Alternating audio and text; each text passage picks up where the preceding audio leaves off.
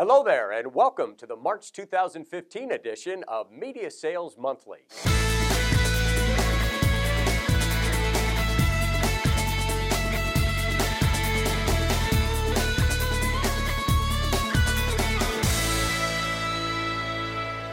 Very small businesses with only one employee have a unique profile when it comes to advertising. As Steve Marshall at BIA Kelsey points out, these VSBs may not spend much on advertising at first, but they are looking for advice and could prove to be long term clients if you treat them right. Marshall notes that many VSBs are lifestyle businesses with owners who may not be focused on growth and advertising. These owners typically spend a lot of time trying to perfect the products and services they're offering. Because finances are often tight in the early years of a business's life cycle, owners use less expensive forms of marketing. VSBs are often well versed in social media because it's an affordable format. For example, 54% have a Facebook page.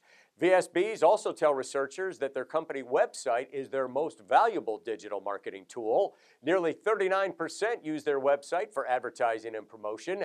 SEM SEO is very high or extremely high on their priority list this year.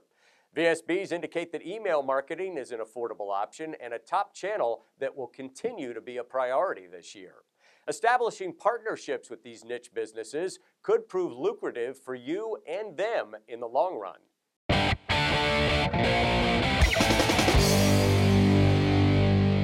Marketers are rushing to develop branded mobile applications, but a recent Forrester research study shows consumers spend more than 80% of the time with their five most time consuming apps. The most engaging apps for smartphone users are Facebook, YouTube, Maps, Pandora, and Gmail. If you've been working with clients on their mobile strategy, they've probably been telling you it's time consuming and expensive, especially when it comes to developing apps.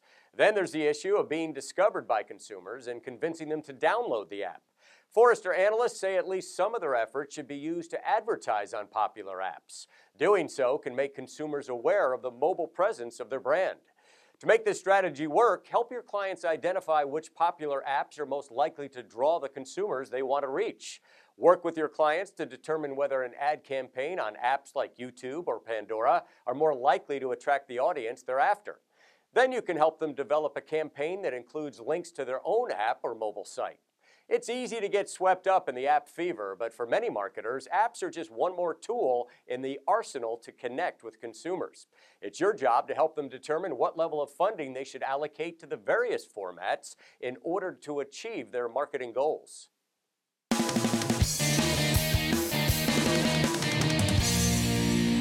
Salespeople may be inadvertently sabotaging their own success by not identifying and eliminating enemies of productivity. In a blog post, Anthony Iannarino identifies some of these enemies.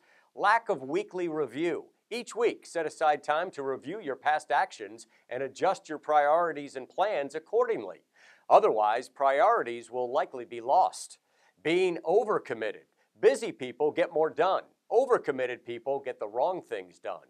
Focus your sights on the few tasks that matter the most and say no to the rest. Procrastinating. To be productive, you must take action.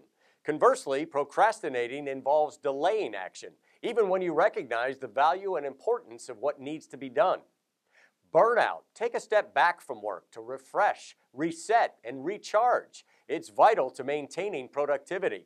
You need to take the time needed to take care of your most valuable asset, which is you. Do you find yourself guilty of allowing any of these enemies to steal your productivity? Eradicate them and clear the path to sales success. That's it for this edition of Media Sales Monthly. I'm Douglas Lascelles.